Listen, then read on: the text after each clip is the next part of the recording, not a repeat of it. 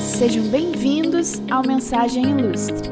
Eu me chamo Aline e, através desse canal, quero te apresentar Jesus como a mensagem mais célebre já declarada. Cristo é a verdade, Cristo é a palavra, Cristo é a mensagem ilustre. Então fique comigo e aventure-se em mais um episódio dessa brilhante jornada.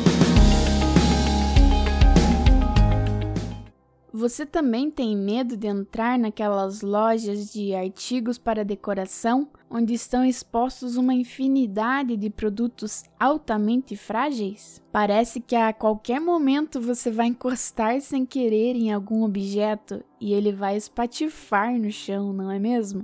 Vidros, cristais, porcelanas, cerâmicas, louças, seja lá o que for, eles podem ser baratos ou caríssimos. O perigo parece constante. O risco de quebrar parece iminente. O pior é que sempre tem alguma plaquinha em algum lugar deixando a gente ainda mais apreensivo, que diz que se você quebrar você vai ter que pagar. Enfim, claro que eu sei que é só ter cuidado. Inclusive, graças a Deus eu nunca quebrei nada dentro de lojas. Mas o fato é que o alto grau de fragilidade não é confortável para ninguém. Porém, você há de concordar comigo que, em se tratando da nossa sociedade atual, o tempo inteiro parece que estamos dentro de uma loja de produtos frágeis, quando nós não estamos na prateleira e somos os objetos de porcelana. O assunto que quero explanar hoje aqui é esse: pessoas que você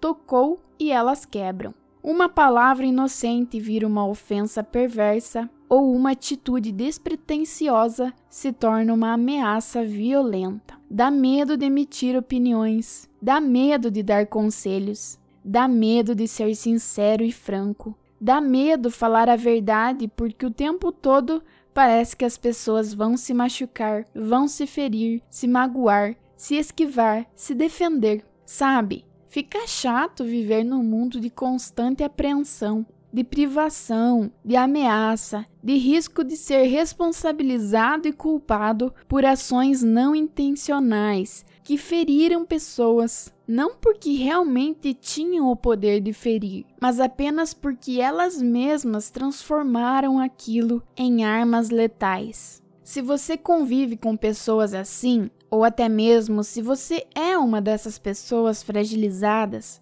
você deve saber que isso causa perda de amizades, isso estraga com bons relacionamentos, isso gera frustrações terríveis, isso rouba com as alegrias e com os prazeres. Tem gente que não sabe aproveitar bons momentos porque insiste na ideia de achar problemas em tudo, de buscar conflito, nem que seja com as flores do jardim de contrariar os outros, mesmo quando gostaria até de concordar com eles, apenas pela sensação de se posicionar num local de exclusividade, de deter a opinião única. Do fundo do meu coração, com amor eu te aconselho. Não seja assim. Não veja míssil onde só tem balões. Não procure armadilhas onde só tem surpresas. Não procure ofensas nos elogios. Não encontre ameaças nos conselhos. Não busque por um incêndio onde tem apenas uma lareira aquecida e confortante.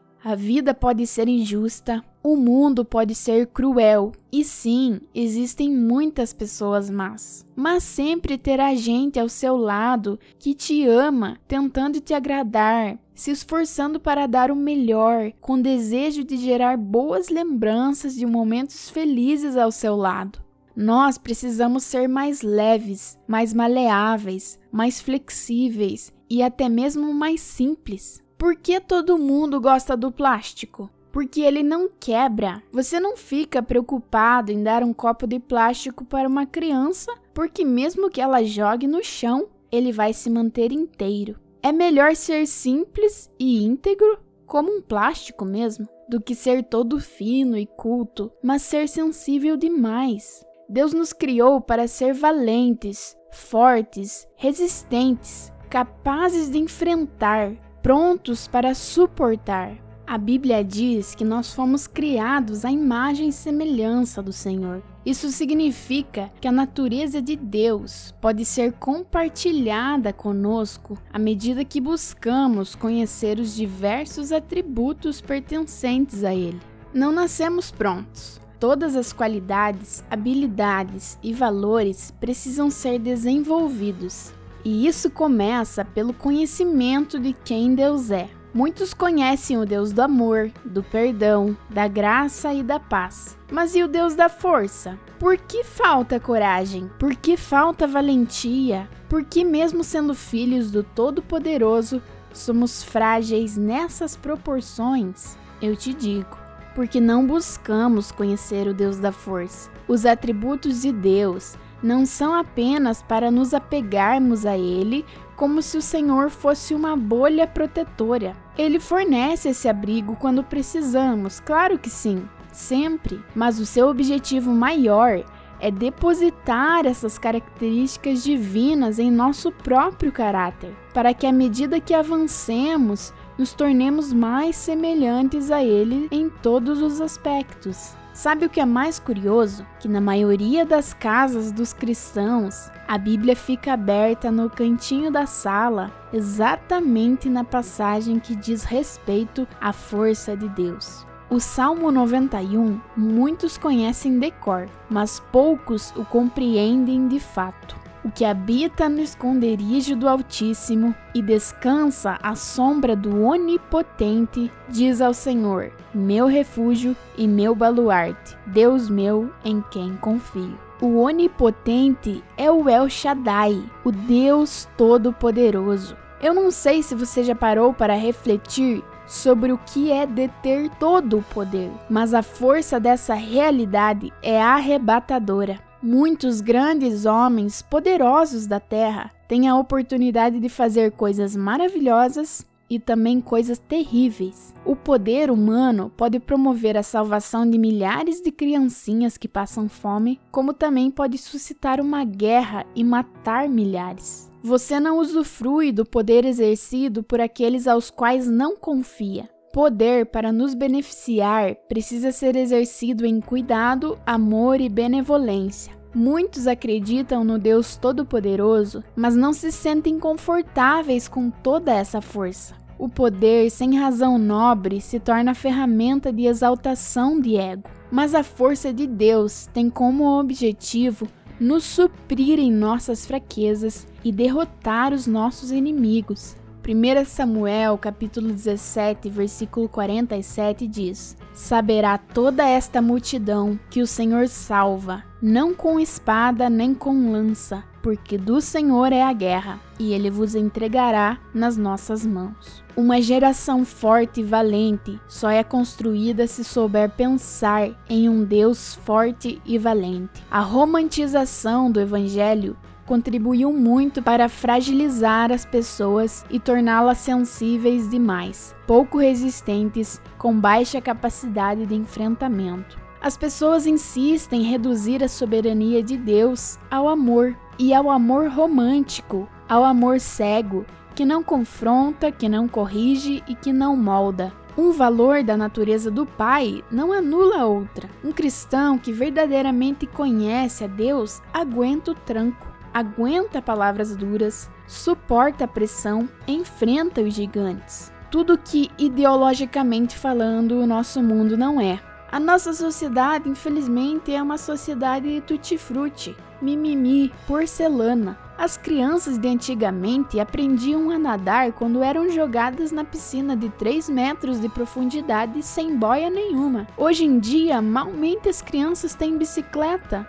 Nós somos feitos à imagem e semelhança de um Deus forte e poderoso. Isso precisa nos tornar resistentes. E a resistência só é desenvolvida com pressão quando vamos além dos limites. No livro Invencível da Lisa Bevere, ela inicia contando a história de que os nossos antepassados sempre desejaram encontrar uma rocha que fosse resistente o bastante para suportar qualquer tipo de condição extrema com a qual poderiam construir armas de guerra e outros instrumentos que não seriam destruídos. Eles a chamavam de adamant, que traduzida do inglês significa invencível. Até que certa vez encontraram na Índia as primeiras evidências do diamante que nós conhecemos hoje, que obviamente foi denominado com base nessa mesma palavra, adamant.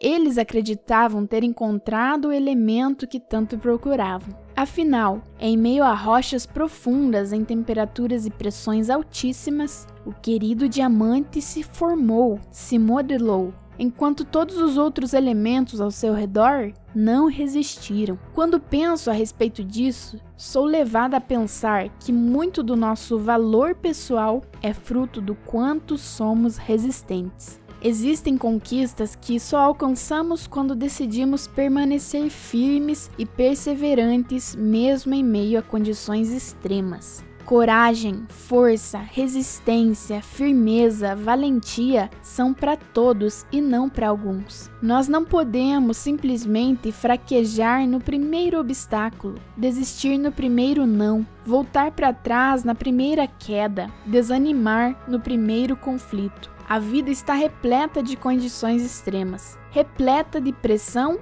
e fogo. Ou morremos ou resistimos. Mas lembre-se que você é como um diamante, criado por um Deus forte e poderoso. Você não vai precisar resistir sozinho, ele estará contigo. Mas não crie expectativas que Jesus sempre vai mudar as circunstâncias para nos tirar do meio do caos porque essas são as grandes oportunidades de termos nossa identidade moldada e enriquecida. E lembre-se que resistência e força não tem a ver com insensibilidade, truculência, frieza e nem nos faz uma pessoa rude e grotesca. Força pode muito bem coexistir com singeleza. Resistência pode conviver muito bem com amor e valentia pode harmonizar muito bem com acessibilidade de coração. Deus é o Todo-Poderoso e ainda assim é o maior amor do universo. Força exercida com nobreza atrai as pessoas para perto, inspira os outros a serem melhores, promove ações louváveis e direciona para o alvo. Não seja do tipo de pessoa, não me toque porque senão eu quebro. Seja do tipo de pessoa que ensina as pessoas a enfrentarem os problemas com determinação, que instrui os outros a vencerem as dificuldades com honestidade e gratidão no coração. Heróis não são fracos, covardes não conquistam e filhos de Deus precisam ter características do seu pai, inclusive a força. Não seja frágil, você é um guerreiro